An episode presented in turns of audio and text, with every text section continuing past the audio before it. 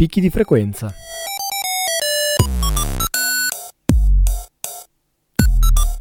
Storie, viaggi, recensioni. Il settimanale di montagna di Radio Onda d'Urto.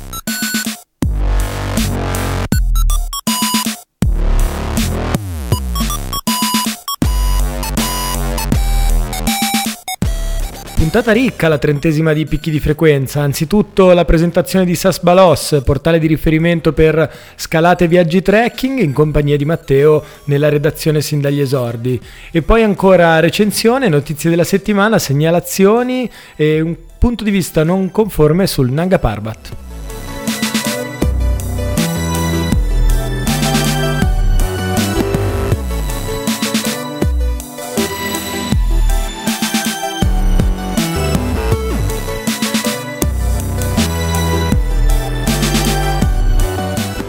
Telefono quest'oggi con Matteo Bertolotti. Matteo è uno dei fondatori di SAS Balos, vi sarà capitato andando ad arrampicare in cerca di qualche uh, rela- relazione di, uh, di arrampicata, di uh, trovarvi sul loro sito, magari semplicemente per avere appunto una relazione, qualche informazione, qualche dritta. Eh, abbiamo visto le loro pubblicazioni, in particolare quelle sulle eh, Dolomiti. Oggi con Matteo invece facciamo un esercizio diverso. Ricominciamo dal principio, ti chiedo di presentarci questa esperienza dalla sua nascita, dalla sua genesi.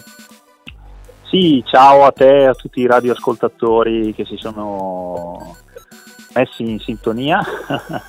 e la storia di Sasbalos parte nel lontano 2003, quando io con Luca e Omar abbiamo iniziato a affrontare le montagne da semplici escursionisti. Omar durante il servizio militare ha conosciuto Guglielmo e da lì è stato naturale il coinvolgimento anche di questo membro bresciano del gruppo, l'unico per la precisione. Inizialmente si è partiti dalle camminate e poi pian pianino si è passati dall'orizzontale al verticale, quindi anche con l'arrampicata e l'alpinismo nel vero senso stretto del termine. L'idea del sito nasce solo due anni dopo, quando eh, iniziamo a occupare un piccolo spazio web con l'unico scopo di far vedere le fotografie ai nostri amici, compagni di bevute di birra della settimana che erano curiosi di scoprire quello che noi combinavamo nel fine settimana. La scelta di aggiungere strada facendo eh, dettagli alle nostre salite, alle nostre camminate è stata una naturale conseguenza. È stato tutto sostanzialmente un grande gioco, eh, ci piaceva e più volte è venuta tra di noi la domanda se aveva senso continuare, se portare avanti questo, questo grande contenitore che oramai compie quasi 14 anni di vita. E si trattava di, di capire se aveva senso tutto quello che noi facevamo, anche perché più volte ci è capitato che quello che noi scrivevamo, pubblicavamo, finisse poi plagiato letteralmente su siti internet e su riviste di montagna. Come di per cui Dico, più volte eh, ci siamo domandati se eh, avesse senso continuare su questa strada, no? ma eh, alla fine è vero che c'erano questi episodi negativi, ma ce n'erano altrettanti di positivi. Più volte sono arrivate delle mail di ringraziamento per l'enorme lavoro che mettavamo a disposizione, più volte incordata sulle pareti abbiamo visto persone che stavano in quel momento utilizzando le nostre relazioni, altre volte ci hanno riconosciuto e,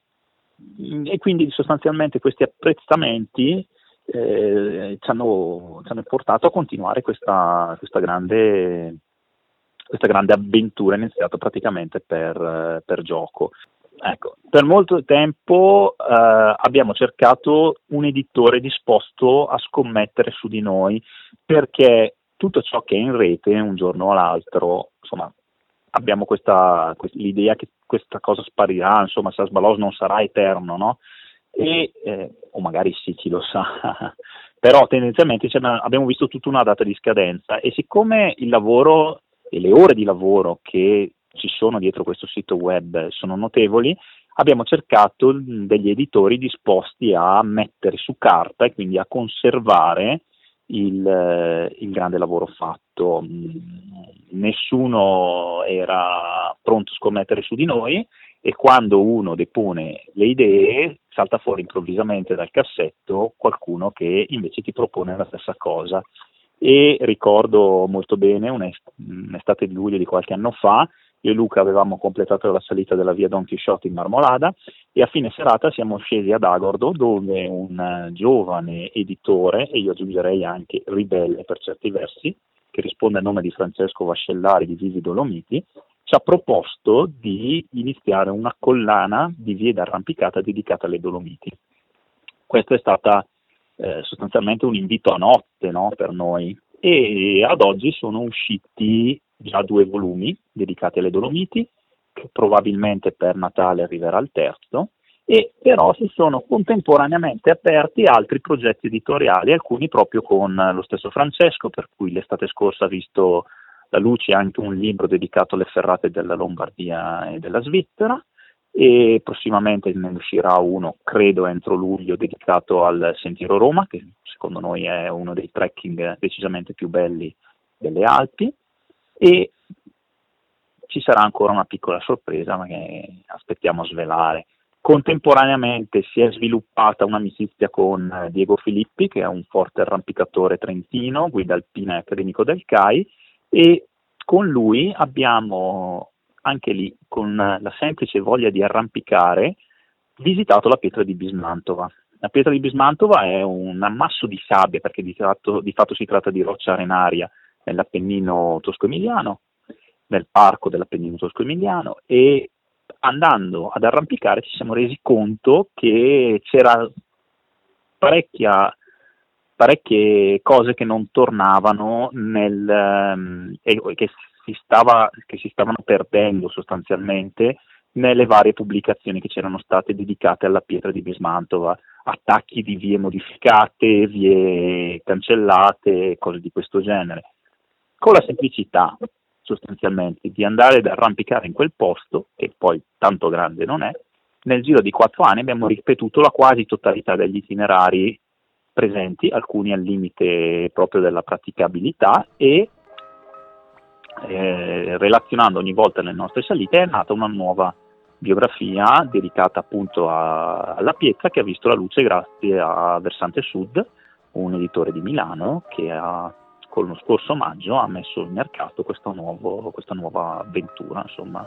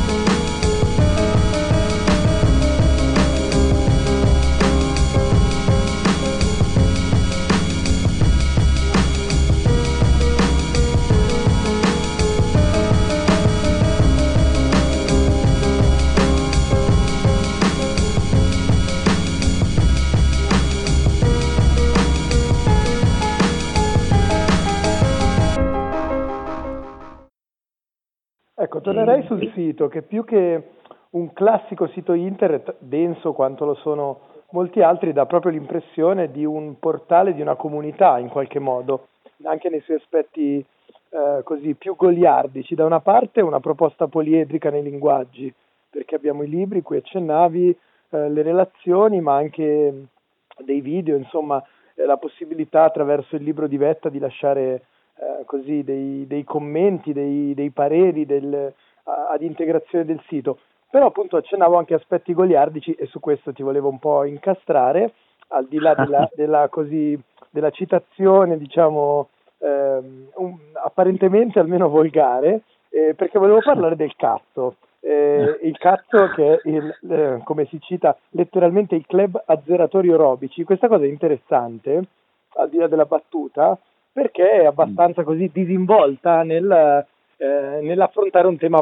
solitamente abbastanza scomodo, abbastanza verticale anche questo, che è quello della, così, della possibilità di azzerare la difficoltà. Mi, mi racconti un attimo com'è nata questa idea? In uh, realtà ehm, ritorno un attimo sull'aspetto goliardico del sito, nel senso che una volta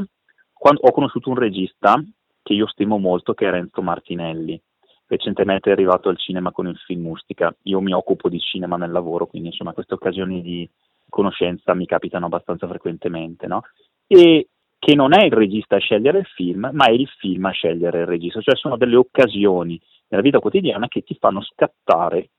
un impulso. E la stessa cosa accade con noi quando progettiamo una salita. Capita più volte di innamorarci di una linea da ripetere, di un'avventura da condividere, ancora prima di saperne quali sono le difficoltà e che cosa richiede, che tipologia di ingaggio richiede questa salita. No? Io sono un appassionato di libri, ne ho veramente a bizzeffe dedicate alla montagna, ho seri problemi di spazio in casa, però mi capita proprio di leggere nei libri storici di alcune vie di salita ed è così che ci innamoriamo e le andiamo a ripetere. Nel sito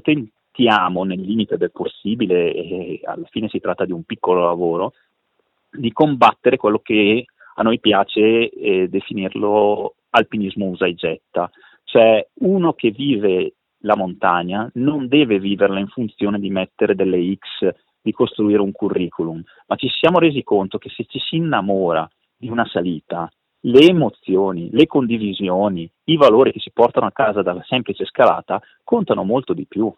e nel limite del possibile inseriamo sempre nella relazione sia la parte tecnica, ma anche una parte storica e anche una parte che coinvolga. Ed è per questo motivo che quando a volte una telecamera ci segue, insomma, nascono anche dei piccoli filmati, a volte simpatici, insomma, che testimoniano l'avventura che abbiamo fatto. Riagganciandomi al club azzeratori orobici, progressione con mezzi artificiali. Allora, tendenzialmente oggi si tende molto al eh, free climb, quindi un'arrampicata libera, un'arrampicata pulita, però a chiunque è capitato di trovarsi davanti a una difficoltà e di progredire utilizzando dei mezzi artificiali che vanno dalla semplice azzerata di coppia a ingegnarsi con staffe, incastrare magari dei, dei sassi dove agganciare dei cordini, quindi progredire così artificialmente negli anni addietro era una pratica praticamente quotidiana, basta vedere varie fotografie vecchie che ritraggono Riccardo Cassin con diverse staffe, non parliamo poi di Cesare Maestre, robe varie. Noi non ci interroghiamo tanto se, se a oggigiorno ha senso azzerare piuttosto che non azzerare. Di certo non neghiamo niente da quello che la montagna può offrire non, non, voglio cadere nell'errore di condannare una determinata pratica. Oggi c'è qualcuno che non approva il boulder piuttosto che non so, altre evoluzioni o involuzioni che dir si voglia di quello che è l'alpinismo. Noi semplicemente esiste, ci divertiamo ed è così che ci piace trascorrere del tempo anche su vie artificiali vie aperte intorno agli anni 60, forse anche prima, con progressioni su chiodi a pressione, con, eh, con strapiombi, con tetti da superare, insomma, stanno lì e perché no, insomma, perché negare una possibilità. Eh, per chi spende un po' di tempo sul nostro sito potrà trovare fra- una frase citata di Alex Love che sostiene che il miglior alpinista al mondo è colui che si diverte di più. Perfetto, allora ci avviamo verso la conclusione di questa nostra chiacchierata in questa così, presentazione di sasbalos.com, lo ricordo ricordo anche l'indirizzo preciso del portale. Non ti chiedo di spoilerare la prossima pubblicazione, però visto che c'è un ricchissimo archivio eh, di tutte le vostre uscite e della prossima uscita in programma invece ti chiedo qualcosa. La prossima uscita in programma o parliamo del sogno del cassetto? Perché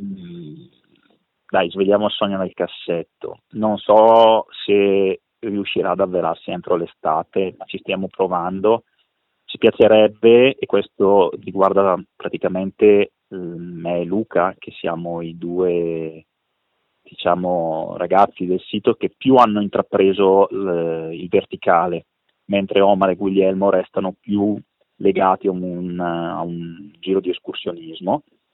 ci piacerebbe portare a termine la salita di Vertigine, che è una via artificiale che sale gli strapiombi del Monte Brento nella Valle del Salca. È da un po' di tempo che ci stiamo provando, ci stiamo allenando, ci stiamo cronometrando sulle staffe per vedere se riusciamo a uscire vivi da questa avventura. Insomma. E non sarebbe male, quindi diciamo che potrebbe essere l'occasione della, di, una, così, di una prossima telefonata, di un prossimo incontro per scoprire com'è andata e insomma, per farci raccontare un pochino questa ennesima avventura sul Monte Brento che segue insomma, le tante collezionate in questi anni. Io ti ringrazio così per la disponibilità e ci oh, Grazie a voi per lo spazio che ci avete dedicato. Grazie a voi ancora.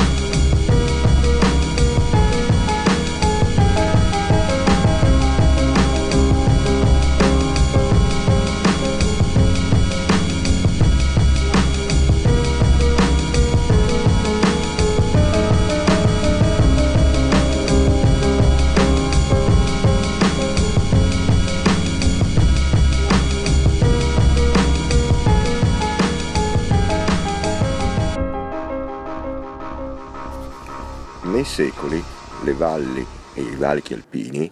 sono stati luogo di rifugio, di fuga, contro guerre, carestie, miserie, stermini e genocidi in nome di religioni o presunti poteri del tiranno di turno. Eh, nei secoli i valichi alpini sono stati non solo passa- luoghi di passaggio di militari, di eserciti fortunatamente, ma di culture, di popoli, di migrazioni che hanno consentito anche la nascita di quel melting pot di razze che è l'Europa occidentale che ha consentito lo sviluppo anche della civiltà europea. Bene, eh, leggere oggi in questi tempi di, di guerre, di migrazioni, eh, di estremismi religiosi portati all'eccesso, di, la, della chiusura di valeti storici come il Brenner, ma pensiamo non altri, ci fa veramente molte tristezze, non solo per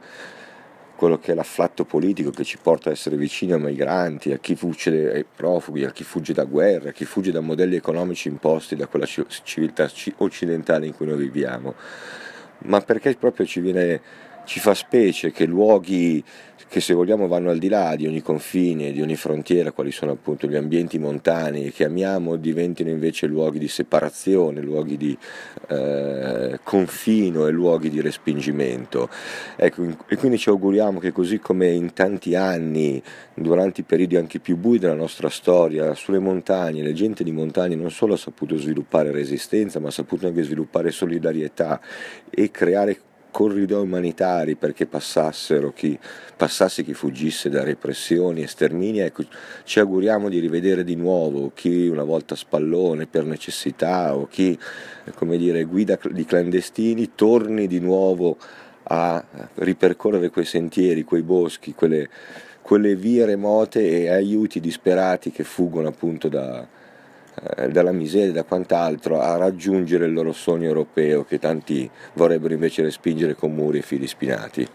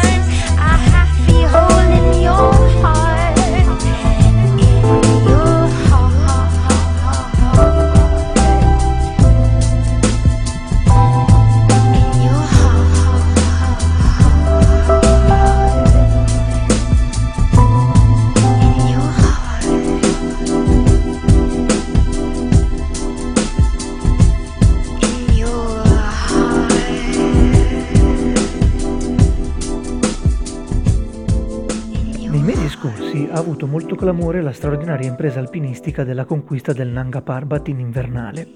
L'attenzione creatasi intorno all'impresa mi ha suscitato molta curiosità verso questa montagna, il più grande massiccio roccioso della Terra, di una grandezza pari a 40 volte quella del Monte Bianco. Mi sono messo così in cerca di documenti e testimonianze ed è impossibile leggere del Nanga Parbat senza incrociare la leggendaria storia alpinistica di Reinhold Messner. Noto negli ultimi anni per le sue comparsate televisive e per l'impegno ambientalista, scavando un poco dietro l'immagine mediatica del personaggio si scopre un atleta di enorme valore e dalle esperienze forse ineguagliabili, per il quale il legame con Nanga Parbat è costitutivo nel bene e nel male della sua storia di esploratore. Sono diversi i libri che Messner ha dedicato a questa montagna e della tragica storia vissuta con il fratello Gunther, scomparso sotto una valanga nel 1970 mentre i due fratelli cercavano di scendere dal Nanga Parbat dopo aver raggiunto la vetta, essere stati abbandonati dai compagni di spedizione ed aver passato giorni oltre ogni limite tra ghiacciai e bufere.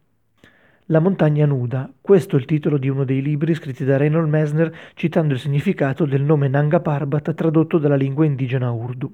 Nel libro, scritto con un tono che realmente evita retorica ed inutili mitizzazioni, Messner ricostruisce la storia delle spedizioni precedenti, quella del 1970, in particolare la prima, risalente addirittura al 1895 e portata avanti dall'esploratore inglese Albert Frederick Mammery, uno dei più importanti alpinisti inglesi del suo tempo a cui sul Nanga Parbat è dedicata ancora oggi una via, non avendo egli mai fatto ritorno dalla montagna nuda. Segue la ricostruzione della spedizione del 1934 di Willy Merkel, grande alpinista tedesco che a sua volta non riuscirà a compiere l'impresa, rimanendo tra i ghiacci col suo Sherpa, imprigionati dalle tremende bufere che si scatenano sulla montagna. Il Nanga Parbat nel Novecento era diventato ormai una vera e propria ossessione, in particolare per gli alpinisti tedeschi, racconta Messner, ed in questa ossessione che tiene insieme la passione estrema per la montagna degli alpinisti più affamati e l'attitudine alla conquista delle vette con scopi di esaltazione nazionale, che si inseriscono nelle spedizioni degli anni 50, 60 e 70 promosse da Karl Maria Herlinghofer, fratellastro di Merkel, alla morte del fratello trasformò il desiderio di conquistare la vetta del Nanga Parbat in una vera e propria ossessione. Fu così che promosse nel 1953 una prima spedizione, di cui faceva parte anche il famoso e talentuoso alpinista altoatesino Hermann Bull. I rapporti tra i due, per via delle differenze di vedute e di strategia, si guastarono, ma nonostante questo Bull raggiunse la vetta in solitaria, essendo però smentito e tradito dal capo spedizione, oltre che devastato dalla discesa dalla montagna, effettuata sempre in solitaria e senza l'ausilio di corde e piccozza lasciati lungo la strada. La seconda parte del libro è dedicata dunque alla spedizione del 1970, alle tensioni che, come in quella del 1953, si scatenarono tra i fratelli Messner ed il capo spedizione, lo stesso Erlinghofer, e la tragica e devastante ascensione in stile alpino dei fratelli Messner, di cui però farà ritorno solo Reynold. Una storia tragica dunque, coinvolgente, estrema, che trasmette con grande efficacia come in una spedizione su un 8000 e forse su un Nanga Parbat ancora di più, i limiti diventino molto più sottili, labili, come ciò che ad un, ad un, normale lettore può sembrare pura follia, sia in realtà la manifestazione dell'istinto dell'esploratore, che davanti al rischio e al pericolo imminenti non riesce a resistere alla voglia dell'uomo di avanzare, di conoscere, di mettersi al, alla prova sfidando ogni limite e spesso oltrepassandolo, in un limbo tra solitudine, ossessione, morte ed esplorazione di un fascino ed una potenza straordinari. Anche questa puntata di Picchi, ed era la numero 30, un piccolo grande anniversario per noi altri, volge al suo termine. Prima dei saluti un paio di segnalazioni perché la prossima settimana, eh, l'8 maggio in particolare, saremo in gita con Ape Bimbi, un'occasione per i più piccoli, per i loro accompagnatori più grandi, ma soprattutto e anche per i, i poco allenati. Un'escursione nei pressi dei Corni di Canzo da non perdere, ape-milano.it oppure i noti social network mentre è in fase di rodaggio l'organizzazione del eh, campeggio estivo. Non vi faccio troppi spoiler perché eh, ne parleremo a partire dalla prossima settimana e sarà un po' uno dei temi ricorrenti delle prossime puntate. Ad ogni modo segnatevi la data sin d'ora, 22 e 25 luglio, con tutto lo sciame apeino, tanti ospiti, tanti amici, tanti compagni di cordata. Eh, la puntata appunto volge al termine, io vi ringrazio per essere stati con noi, vi invito come di consueto a critiche, idee, segnalazioni, suggerimenti, quello che vi pare. Eh, anzitutto all'indirizzo mail abo.inventati.org, sul social network eh, blu alla pagina picchi di frequenza o su quello azzurro al mio account at abuzzo3. Noi ci risentiamo la prossima settimana per i nostri 30 minuti di montagna 360 gradi, come di consueto alle ore 20 in punto su Radio Onda d'Urto. Tutto il resto della settimana eh, per l'archivio pubblico di Spreaker che è a disposizione, se volete farlo girare e conoscere eh, ve ne sarò grato. Grazie a tutti per l'ascolto, venerdì prossimo picchi di frequenza sulle libere frequenze di Radio Onda d'Urto.